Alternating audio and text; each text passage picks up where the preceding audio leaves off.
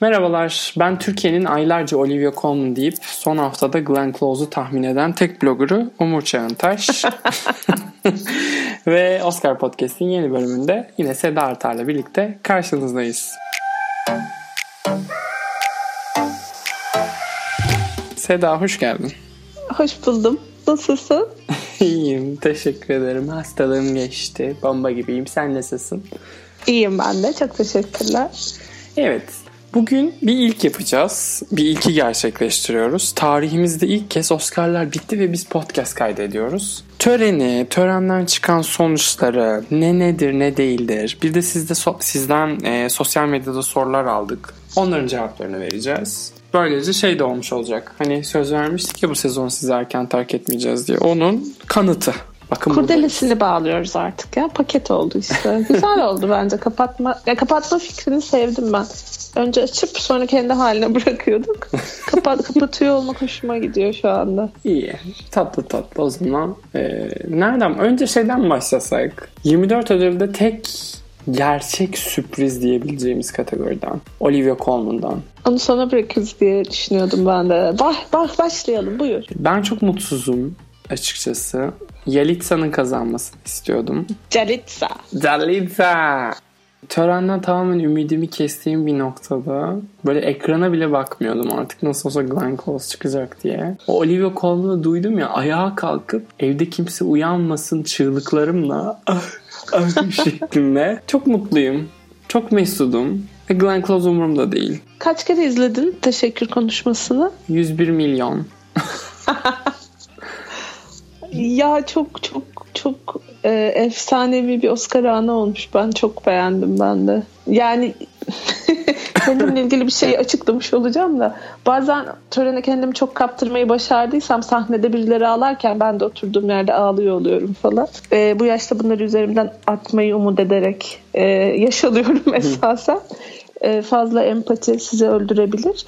Ama yani Olivia Colman'ı Emma Stone nasıl izlediyse ben de öyle izledim açıkçası evde. Yani inanılmaz bir enerji ve bence olduğu gibi seyirciye geçiyor. Gerçekten bütün kalbimle ömrüm yetsin ve Olivia Colman'ı bir kere sahnede canlı canlı göreyim. Hayali kuruyorum şeyden beri, ödülü aldığı andan beri. Çok çok mutlu oldum ben de.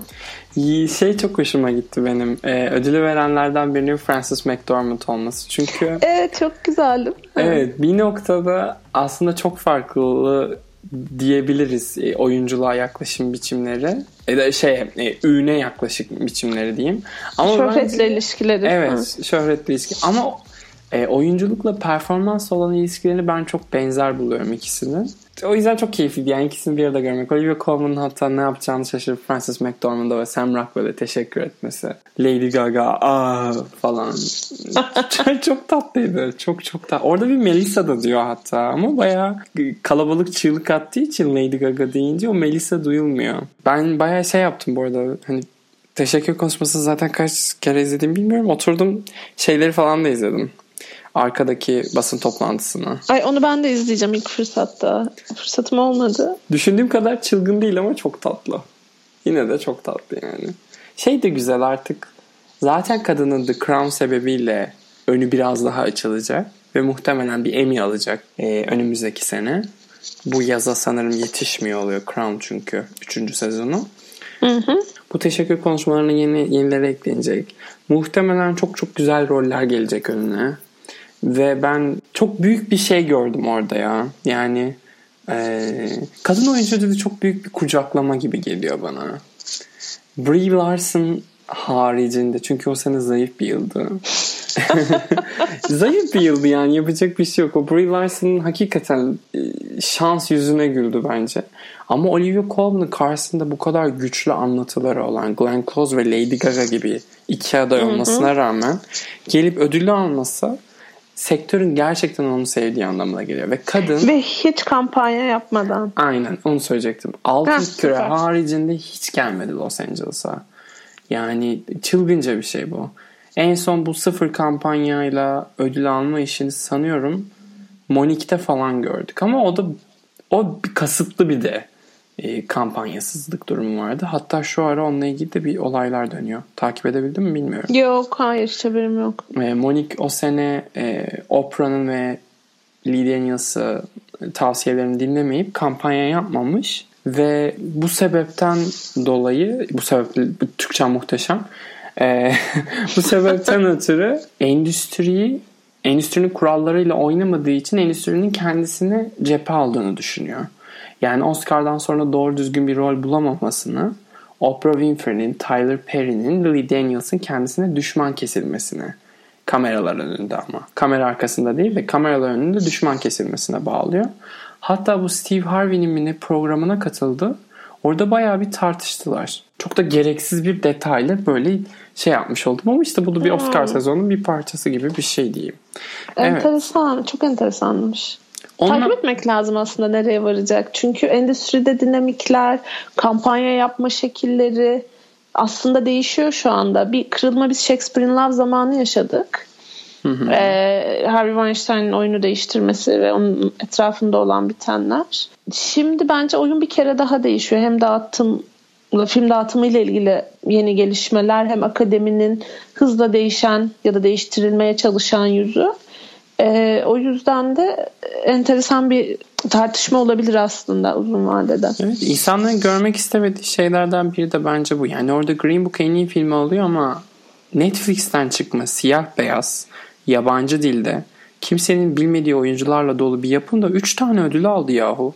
Üç tane yani, çok büyük ödül aldı. Aynen hatta. üç tane çok çok büyük ödül aldı yani. O kadar da karamsar değilim ben açıkçası akademi ödülleriyle alakalı olarak. Ben de biraz şey gibi düşündüm. Green Book'un ödülünü izlerken işte çok paylaşılan bir şey fotoğrafı var. Irkçılığı bu bu film çözecek deyip işte bütün ödül kazananların, ödülü kabul edenlerin diyeyim. işte beyaz erkek ve orta yaşın üzerinde Amerikalılar olmasına vurgu yapan çok fazla paylaşım gördüm ben de.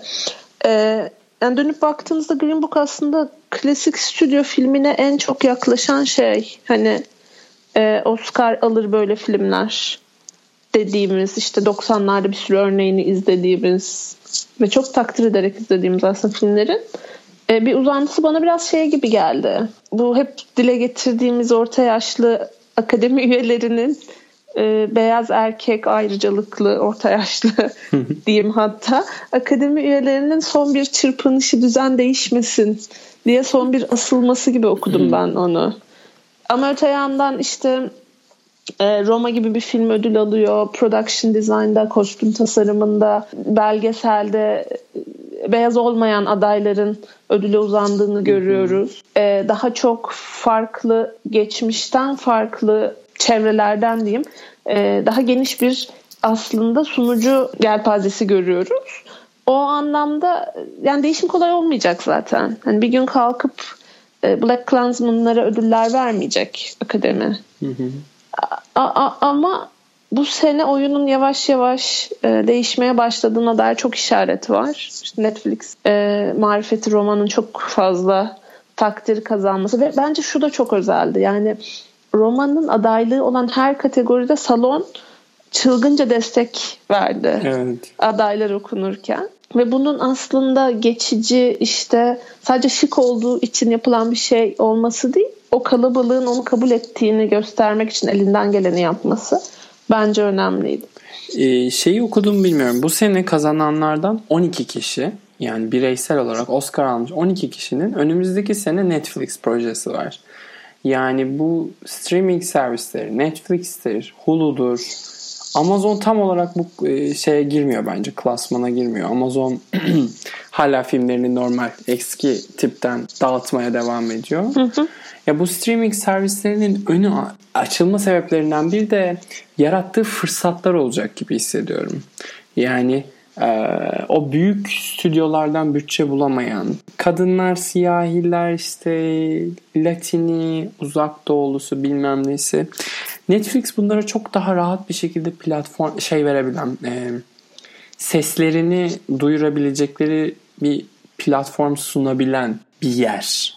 Cümle cümlede çok fazla platform kullanmak istedim ama ne demek istediğimi anlatabildim diye umut ediyorum. Yani o Netflix'e gelen şeyi de söylüyorsun ya Netflix'in romanın aday olduğu her kategoride ciddi bir destek var diye.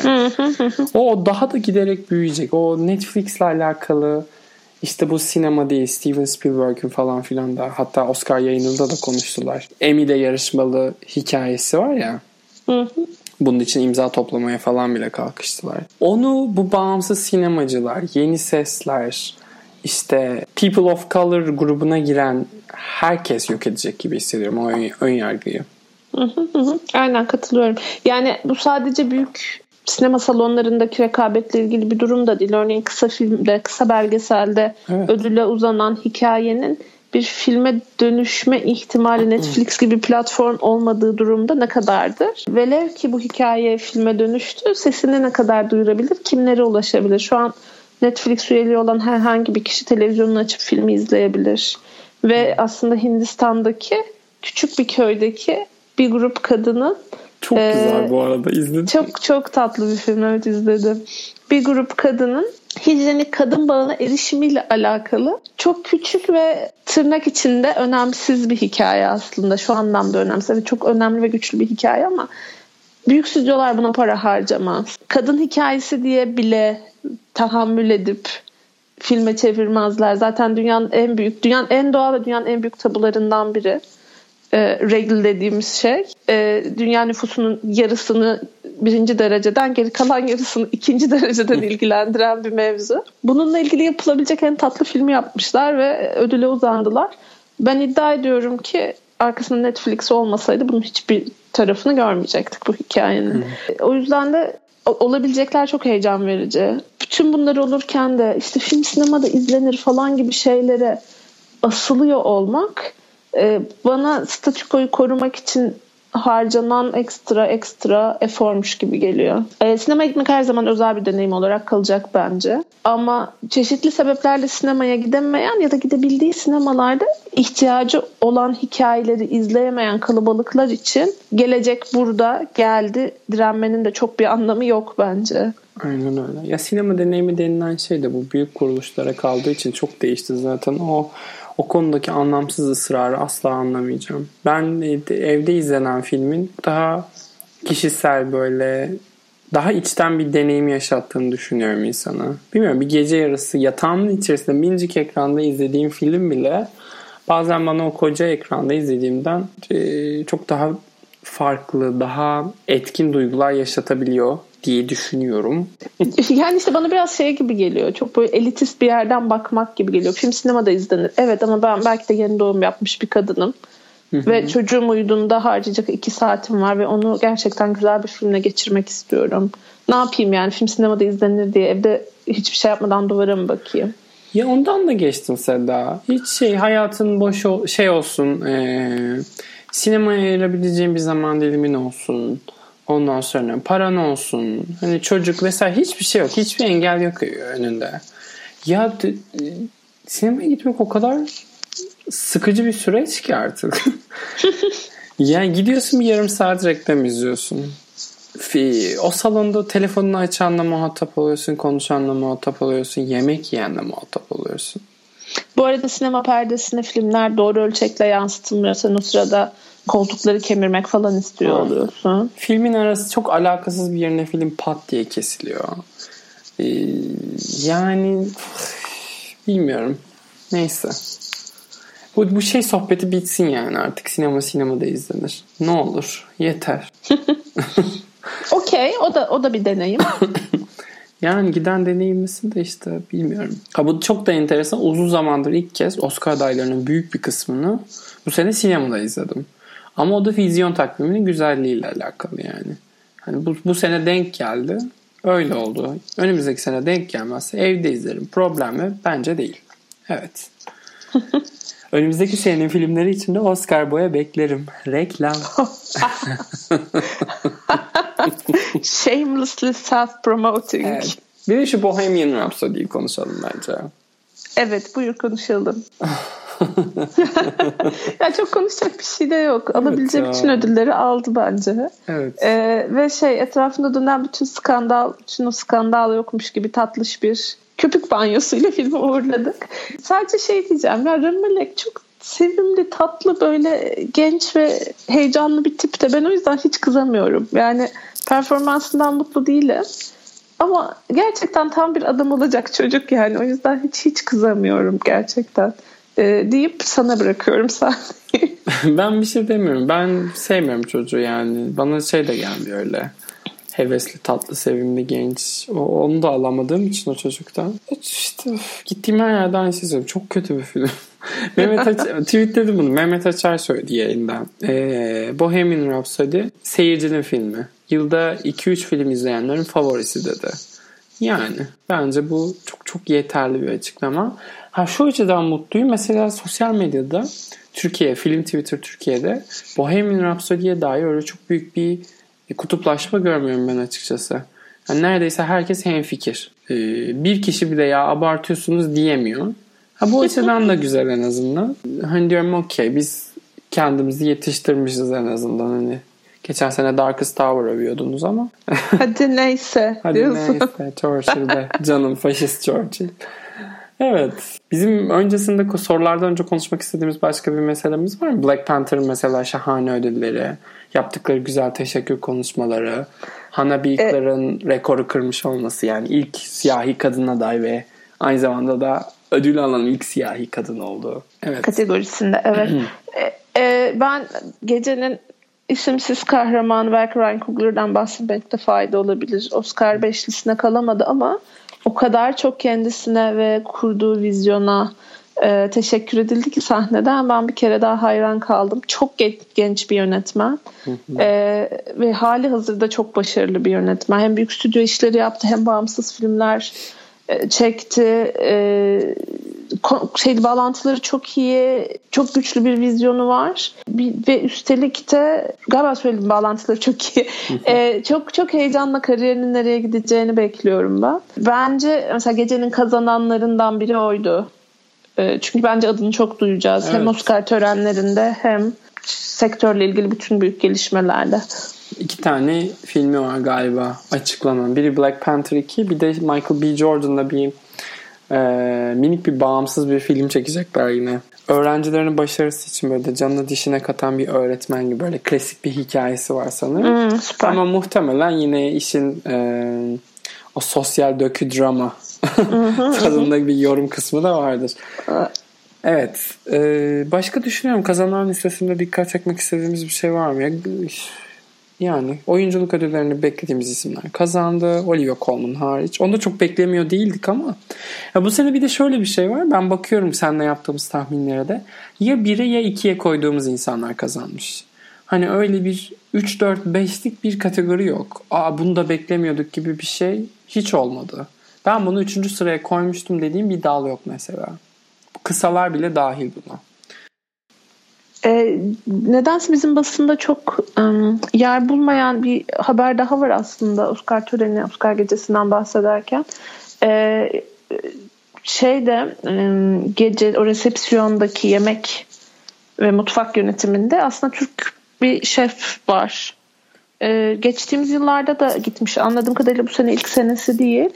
Ve geçtiğimiz yıllarda röportaj da yapılmış ama bir sebepten bizim basına çok haberleri düşmedi. E, Cihan Kıpçak belki duymuşsunuzdur. E, Zula ve ah, adını yanlış okuyorsam özür dilerim bütün hipster cemaatinden e, Batard'ın şefi. E, hatta beni de işte vişneli yaprak sarması, yağ mantısı falan gibi Türk yemekleri de varmış. Bence Direkt 10. yıl ben. marşı. şey değilim ben yani. Aa, yaşasın işte Türk'ün gücü falan yapacak değilim de. Bence sevimli ve tatlı bir haber ve yani daha çok konuşulmasını beklerdim ben e, medyamızda.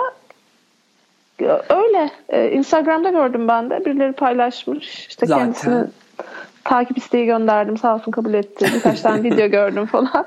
Öyle sevimli oldu. Benim hoşuma gitti açıkçası. Zaten ben fark ettim bu sene seyirci de böyle bir tok gibiydi. Mantı yemiş olmanın o şeyi. Ya mantısı işte o. ya mantısı ne oluyor burada? Hiç de bilmiyorum ne oldu. Şey gibi. Yani, çiğ börek gibi bir şey mi? Ya bildiğim kadarıyla bildiğimiz mantı ama e, işte yağda kızartılıp hazırlanılıyor. 1900 Ha. kalori falan diye Ha, bu düşünüyorum. şey meşhur reklam vermeyeyim şimdi. e, meşhur bu mantıcıların o Bihter, Feraye falan gibi galiba. Bodrum mantınınki Ee, bir şeydi de Kasita'nınki bir şey. Kasita'nınki Feraye. Bodrum'unki Bihter galiba. Kızarmış mantı. Ya onlar fırına atıyorlar ama bu yani şu an muhtemelen çok büyük bir günah işliyorum. Ee, bu, bu birazcık daha böyle derin yağda kızarmış. Yok, daha da- tempuraya yakın. Bu da derin yağda kızartılmış şey. Söyleyeyim. Fırında Öyle mı mi? kızartıl? Hmm. Fırında değil canım. O kadar katır kutur. Fırında mı yoksa? Rezalet. Bence o fırında. Çok yağ kokuyor ama. Neyse. Bunda bir şey bu. bir tane şey mi açsak seninle Seda? Ee, gurme podcast. Yeme içme. Yeme içme konuşalım. Vay. Bizim ne iksimiz var Me- Mehmet Yeşil'le Teoman soyadını hatırlamadığım Northshield işletmecisinden. Çok daha alakasız bir şey. Ayhan Sicimoğlu'na aşık olmam. Dünyanın en muhteşem insanı değil mi? evet çok tatlı gerçekten. Evet, Hoşlanıyorum ben de. Buradan Ayhan Sicimoğlu'na selam olsun. Bu podcast Ayhan Sicimoğlu'nun önüne düşürün lütfen. ya ben bir de şey konuşmak istiyorum. Lady Gaga nefretini konuşmak istiyorum Aa, online'daki. Lady Gaga'nın nefreti ve o ikonik performans. Evet. Evet. Yani şöyle bir kere sen ne düşünüyorsun? Ben Lady Gaga'yı çok sahte buluyorum ama she's a showgirl. Evet işte problem bu bence. İnsanların çok ciddi bir samimiyet beklentisi varmışçasına Lady Gaga'dan. Evet. Yani bu sezonun başından beri Lady Gaga yarattığı Lady Gaga karakterini oynuyor aslında. Ve yani Oscar'a aday olacaksa da o performans için aday olması gerekiyor bence. Yani işte şey Bradley Cooper'la böyle çok derin ve aşka yaklaşan bir hayranlıkla kurduğu ilişki, sahneye çıktığında sürekli ağlıyor olması. Yani şarkıyı duyduğumuz anda biliyorduk bunun en iyi orijinal şarkı ödülünü alacağını. Orada hiç sürprizimiz yok. Yani hiçbir şey almasa bile ki öyle oldu. Bunu alacağını biliyorduk filmin. O, o bir performans ve yani o drama için yaşıyor kadın zaten. Şeyde nasıl bir performans işte yıllar önce MTV video müzik ödülleri miydi? Etten bir kıyafetle Evet. böyle bir yumurtanın içinde sahneye gelişi vardı. O nasıl bir performansı? Bu da öyle bir performans. Aynen. Ve yani çok eğleniyor. Ee, o yüzden ben çok keyif alıyorum Lady Gaga'yı izlemekten. Şimdi ne yapacak diyerek yani şarkı söyledikleri anki performans, o göz temasını hiç kaybetmemeleri, birazdan piyanonun üstüne çıkıp birbirlerinin kıyafetlerini yırtacakmış gibi davranıyor olmaları falan. Bence çok şıktı. Ben çok keyif aldım. Ben de çok keyif aldım. Yani çok Gerçek değil ama çok şıktı. evet. Buyur. Ee, bizim yerli ünlülerimiz bayağı meseleyi kız kocanı kaptıracaksın falan bağladı bağladığı için onu izlemek de çok keyifliydi ama sadece şöyle bir şey söyleyeceğim ben. Çok alakasız işin magazinine gireceğim. Belki de haddim olmayarak. Yani Lady Gaga sezon boyunca o kadar güzel fashion e, anları verdi ki bize. Oscar gecesinde çok daha fazlasını istedim ben sanırım. Yani o Ha yetmedi mi? Evet yetmedi. O e, solaryum görmüş ten ve hmm, trash kutür bana yetmedi yani. o Venedik'teki elbisesini falan düşününce özellikle. Evet evet. Var mı bu arada geceden böyle bir ay şu da çok şıktı. Yani şeye inanamıyorum. Ee, Barbie pembesinin yılın rengi olmasına inanamıyorum. Bar Herkes pembe giymişti. Tabii Herkes. canım Delirdim salon yani. cennet mahallesi gibiydi. Julia Roberts'tan Jason Momoa'ya herkes pembe giymişti. o bence şok ediciydi. Constance Wu'nun sarı elbisesini sevdim. Bana biraz şeyi hatırlattı. Ee, Brokeback senesi Michelle Williams'ın sarı Aa, elbisesini hatırlattı. Onu çok sevdim. Ee, onun dışında pembe bile giyse Julia Roberts çok güzeldi bence.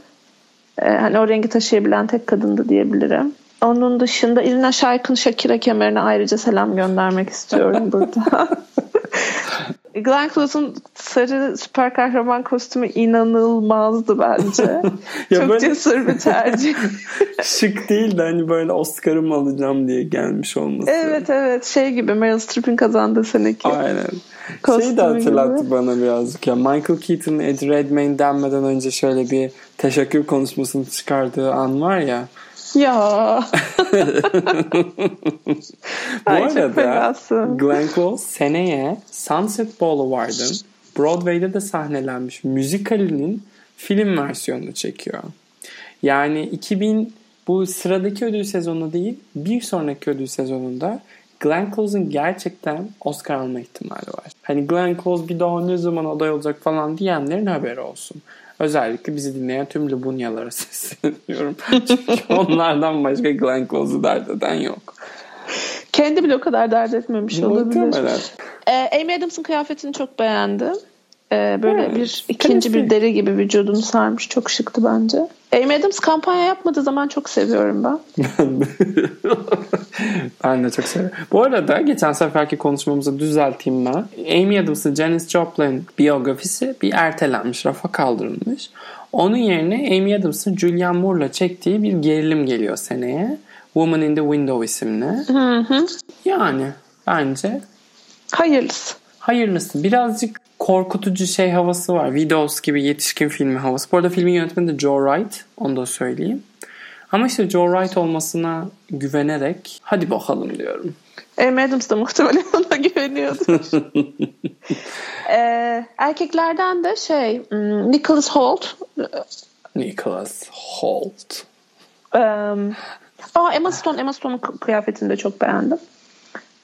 Nicholas Holt o kadar sanırım erkeklerden. Başka yok ki. Onun dışında böyle bir akılda kalıcı bir şey gelmeyen tek Jason Momoa vardı. Ee, hmm, çok şıktı o da evet, evet. Pembeler içinde. Yani aa şunun kıyafeti erkek. Billy Porter vardı ama o da sanırım başta giymiş sadece. Sonra eteğini çıkardı.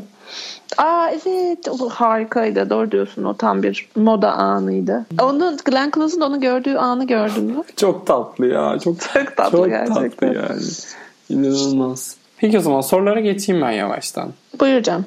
Şimdi nereden başlayalım? Ee, Twitter'dan gelen sorularla başlayalım. Refik Eren Uysal demiş ki Olivia Colman şahanesinin konuşmasıyla ilgili tek bir kelimeniz yeter. Yani ettik ama tekrar teker bir, birer kelime daha söyleyelim. Ee, e, ikonik diyeyim ben hadi. Lady Gaga diyorum ben de. Aa, o zaman ben ikoniğimi geri alıyorum şey diyorum. Peki. Ee, Şevket Demirci sormuş. Bohemian'ın kurguyu alması mı yoksa Panther'ın prodüksiyonu alması mı daha az hak edilmiş bir ödül? Bence bu bir soru değil. ya Bohemian'ın kurgusundan gerçekten Şevket Black Panther'dan nefret ediyor anladığım kadarıyla. O gece de attı tweetlerde. Onu anladım. Ya Bohemian'ın kurgusunu savunacak bir şey yok. Black Panther'dan nefret etmiş daha iyi olsan. Arka arkaya dizilmiş sahneler işte ben anlamadım. Evet neyse. Ee, Burak Ülgen sormuş. Görsel efekt dalında First Man konuşuluyor muydu yoksa sadece bana mı sürpriz oldu demiş. Ee, Sana bırakıyorum bana cevap Şeyi vermeyi. unutuyoruz bence. Bu teknik dallarda e, ödüller dağıtılırken tüm akademi üyeleri oy kullanabildiği için Orada adaylardan daha çok izlenmiş olana gitmekte yarar var. Özellikle görsel efekt gibi bir kategoride. Yani bu Ex Machina'nın kazandığı yılı da hatırlamak lazım mesela. Ya da e, Hugo'nun e, Rise of the Planet of the Apes'in ilk filmi miydi o filmin adı? İlk film Rise of the Planet of the Apes miydi? Neyse o serinin ilk filmini mesela yenmesi. Kimsenin beklemediği bir zafer. Burada da bence First Man Avengers'tan daha fazla izlendiği ve sektör içerisinde Avengers tipindeki filmlere bir tepki olduğu için kazanması şaşırtıcı değil. Artı bu First Man son 5 yılda görsel efekt ödülünü alan e, filmlerden dördü bu First Man'le aynı görsel efekt stüdyosundan çıktı. Yani birazcık da içeriden böyle bir arkadaş desteği diye de düşünülebilir. First Man Avengers'tan daha mı çok izlendi? Akademi standartlarında düşün ama. Hı, şey tamam, olarak okay. söylemiyorum ben. Box office olarak söylemiyorum. Hı hı hı. Şey olarak yani. Daha çok insana ulaşmıştır. Yani Damien Chazelle'in yeni şey. filmini mi izleyecek adam yoksa e, Avengers'ı mı izleyecek? Muhtemelen Damien Chazelle izleyecek. E, görsel efektleri teknik olarak en iyi olan kazanmıyor zaten. Yani o ne yapacak bir şey yok. Evet. Artisi fartisi olan kazanıyor galiba. Ay, aynen öyle aslında. Aynen öyle. Tabiri hoş gör. ee, ya ben bir şey söyleyeceğim. Yeri gelmedi aslında ama yeri gelmişken diye bağlayayım. Ee, törenin genel setup'ıyla ilgili Ha evet. Ee, hiç konuşmadık. Yani sunucusuzlukla ilgili... ve şeyle ilgili aslında yani sahne tasarımı vesaire. Bununla ilgili mi? de bir soru gelmiş bu arada. Onu da okuyayım o zaman. Onun üzerine cevaplayayım. Esra demiş ki Oscar töreni izleyici sayısı 5 yıl sonra ilk defa artış göstermiş. Sunucusuz olarak önümüzdeki yıllarda da böyle devam ederler mi? Ve siz sunucusuz töreni nasıl buldunuz demiş. Ben çok akıcı ve keyifli buldum. Sonuçlardan ee, bağımsız. E, ben törenin iyi tasarlandığını düşünüyorum ben de. Şeyi çok sevdim. Kameranın arkada arka sahne arkasına girmiş olması, koridorlarda dolaşması, hı hı. işte zarf elden ele aktarılırken kameranın orada olması falan bence güzeldi. Biraz bir e, ev sahibi olmayınca daha çok çalışma ihtiyacı hissedilmiş gibi hissettim. Ee, benim şöyle sadece tek bir itirazım var. Ben mesela teşekkür konuşmalarında sahnede ödülü vermiş insanın da reaksiyonunu görmeyi çok seviyorum. Mesela Olivia Colman konuşurken Francis McDormand'ın yüzünü görmeyi çok isterdim. Fakat hiçbir teşekkür konuşmasında onu şey yapamadık.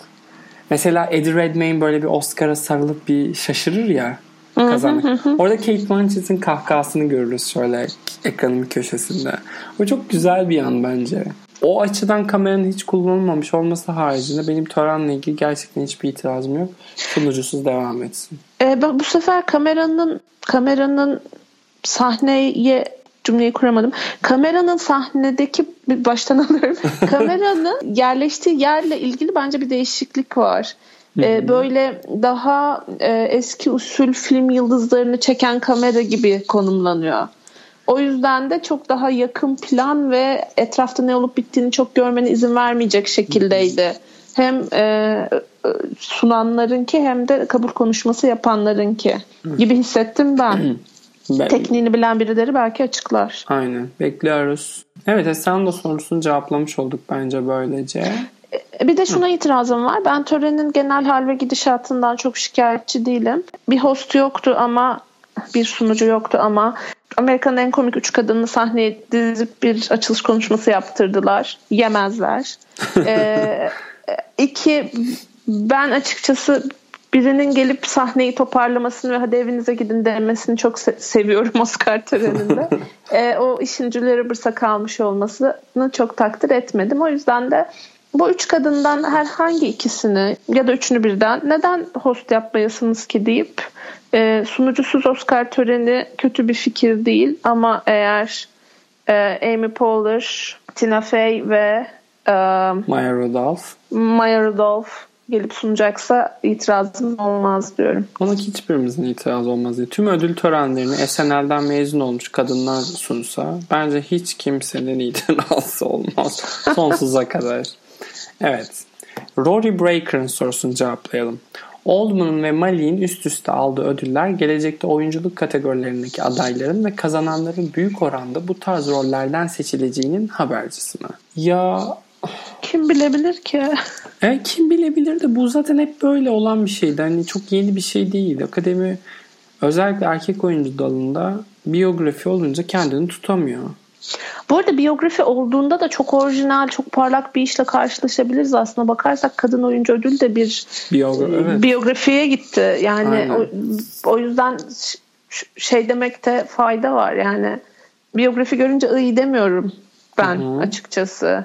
Ee, biyografi ama, var, biyografi var. Yani. Evet, aynen öyle. Yani baştan sona e, lip sync'e ya da işte makyajla fiziksel olarak benzetilmeye bütün efor harcandığında çok da anlamlı olmayabilecek bir performansla karşılaşılıyor. Ya da şöyle yani bir grubumuz için en azından. Çünkü belli ki bunu çok seven birileri var. O aynısı olmuş falan. Na çok e, heyecanlanan birileri var. O yüzden bilmiyorum sorunun bir cevabı var mı? Yani işte seneye için düşünüyorum. Ne var biyografi diye. Tüylerim ürperiyor. Ee, ya Rory'ciğim soruna net bir cevap verememekle birlikte. Ya bu şey gibi değil işte. Yeni bir şey değil yani. Oldman ve Malik kazandı. Tamam da bir iki sene sonra geriye gittiğinde de Daniel Day-Lewis var mesela Lincoln'la. Hani çok ee, aynı şey zamanda değil. da sol ayağımla. Evet. Ben şimdi Daha şeye de bakıyorum. Hani öyle çok ünlü oyuncu arkadaşım varmış gibi davranmayacağım ama bu gerçekten oyuncu olmaya çalışan ya da böyle işte tiyatro vesaire o tür gruplarda çalışan oyuncu arkadaşlarımla konuştuğumda gerçekten bu tarz rolleri ne kadar beğendiklerini ve performansları çok önemli gördüklerini fark ediyorum. Yani bizim göremediğimiz bir şey görüyorlar onlar muhtemelen. E, o yüzden gidiyorlar Meryl Streep'in o korkunç Margaret Thatcher taklidine ödül veriyorlar. Ya da e, başka ne var mesela? Şeyinkisi. E, Reese Witherspoon Oscar'da bir biyografiydi. E, Marion Cotillard da bir biyografiydi. Helen Mirren da bir biyografi. Ali. Evet Mahar, Mahershala Ali ama daha gelenekselin dışında bir biyografiymiş gibi hissediyorum ben. O klasik böyle bir doğdu büyüdü bilmem ne etti. Ünlendi oldu bu oldu şu oldu gibi değil. Daha böyle küçük bir aralık ya. Ee, şey mesela şimdi aklımda Mario Cotillard dedim değil mi? Dedim. Hı hı. Ee, Jamie Foxx, Ray yani hı hı. çok çok çok fazla. Adrian Brody piyanistlerden gideceksin. Adrian, Adrian Brody, Eddie Redmayne. Eddie Redmayne demişken hmm, Alicia Vikander. Yikes. Hemen geçiyorum. Mert Kokılık sormuş. Mert burada soyadın bu mu çok merak ediyorum. Kaçtır sana soracağım. Bu kokılık nedir soracağım. Evet. Beni bul Mert. Ee, selam. Black Panther'ın gereğinden fazla linç edildiğini düşündüğüm bir ödül sezonunu geride bıraktık. Bence de.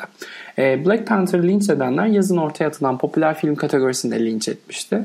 Ben bu kategorinin gelmesini çok istiyorum. Sizin de bu konu hakkındaki görüşlerinizi Black Panther'ın bu ödül sezonundaki başarısı üzerinden yorumlamanızı rica ediyorum. Şimdiden teşekkürler. Biz teşekkür ederiz Mert'ciğim.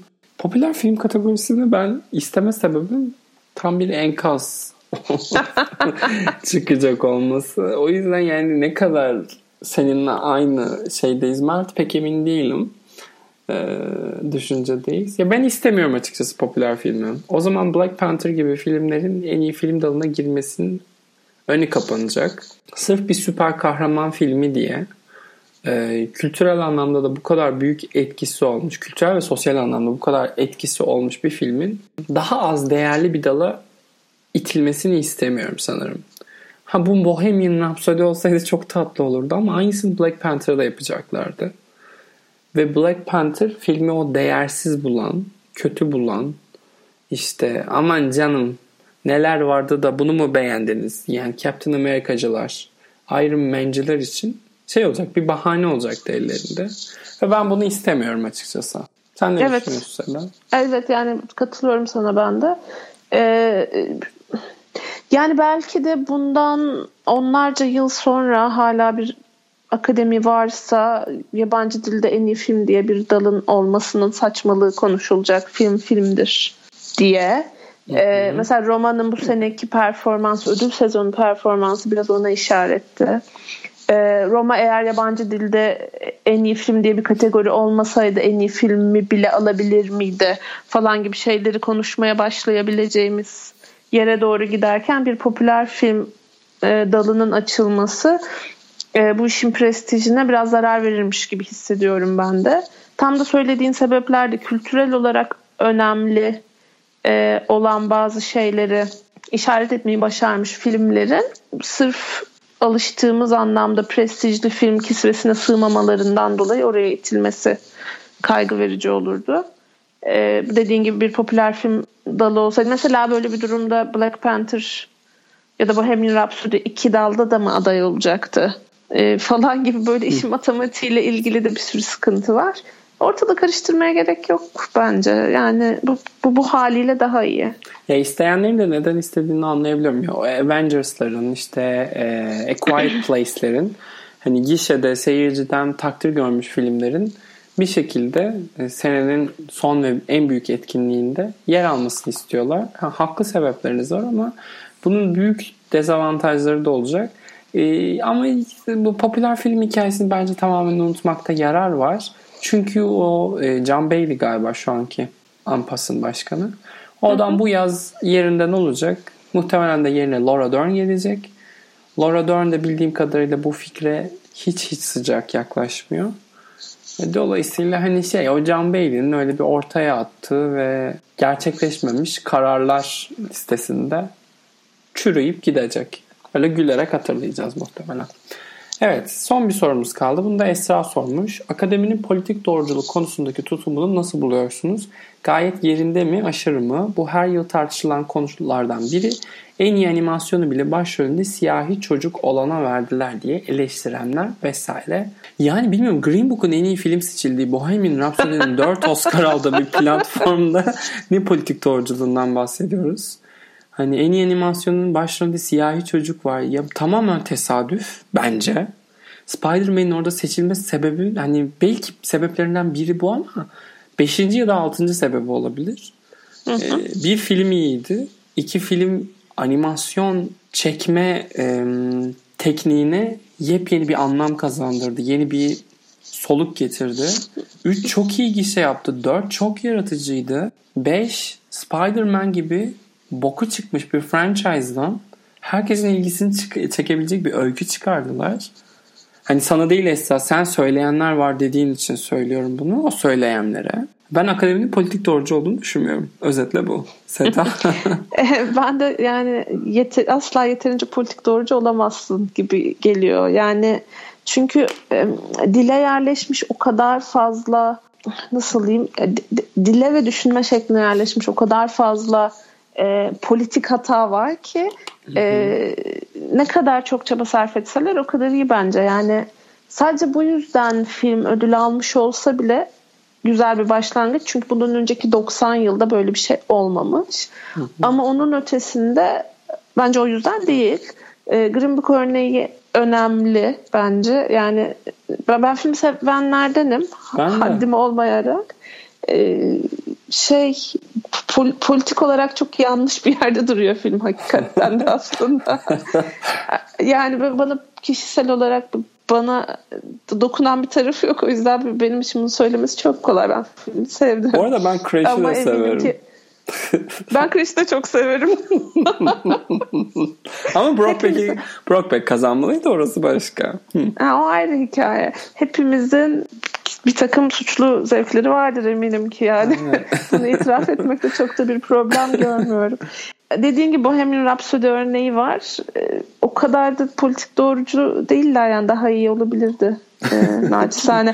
Favorite'tan bahsederken mesela aslında bunun bir gökkuşağı filmi olduğunun asla dile getirilmemesi örneği gibi. Yani aslında hep kenarından dolaşarak bu süreci yönetmeyi seçti bu sene özellikle akademi ya bence. Dört kategoriden üçünü bu arada eşcinsel karakterlerin kazandığına da dikkat çekerim. yani tabii ne kadar eşcinsel ne kadar queer karakterlerdi o da tartışılır ama üçü o, de... Oynayanların hepsi hetero değil mi sonuçta? Düşün, evet. e, e, üçü de bir de şey yani gerçekten de var olan insanları canlandırdılar. Bilmiyorum sevgili Esra. Bunu söyleyenlerin kafasına bir şey geçir bence. Yanlış çevredesin.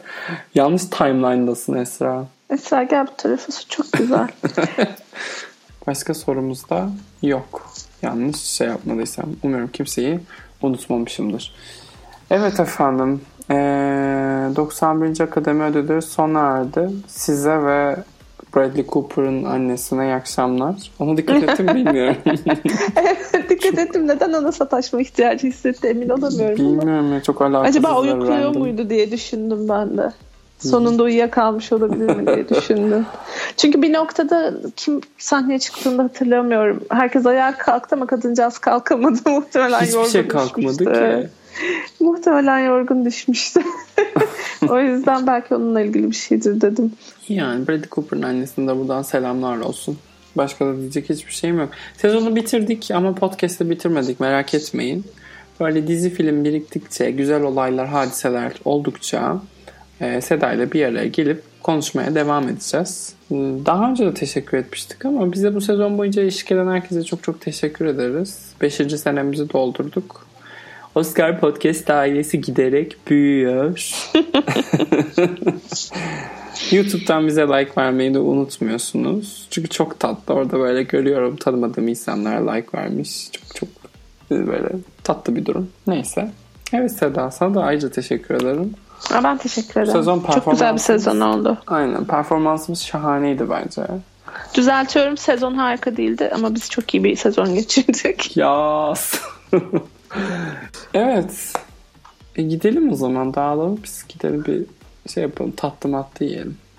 Öyle yapalım. Künefe kalk. söyleyelim. Hadi kalkın çocuklar. E, bir sonraki bölümde kim bilir ne zaman görüşmek üzere. Hoşçakalın. Hoşçakalın.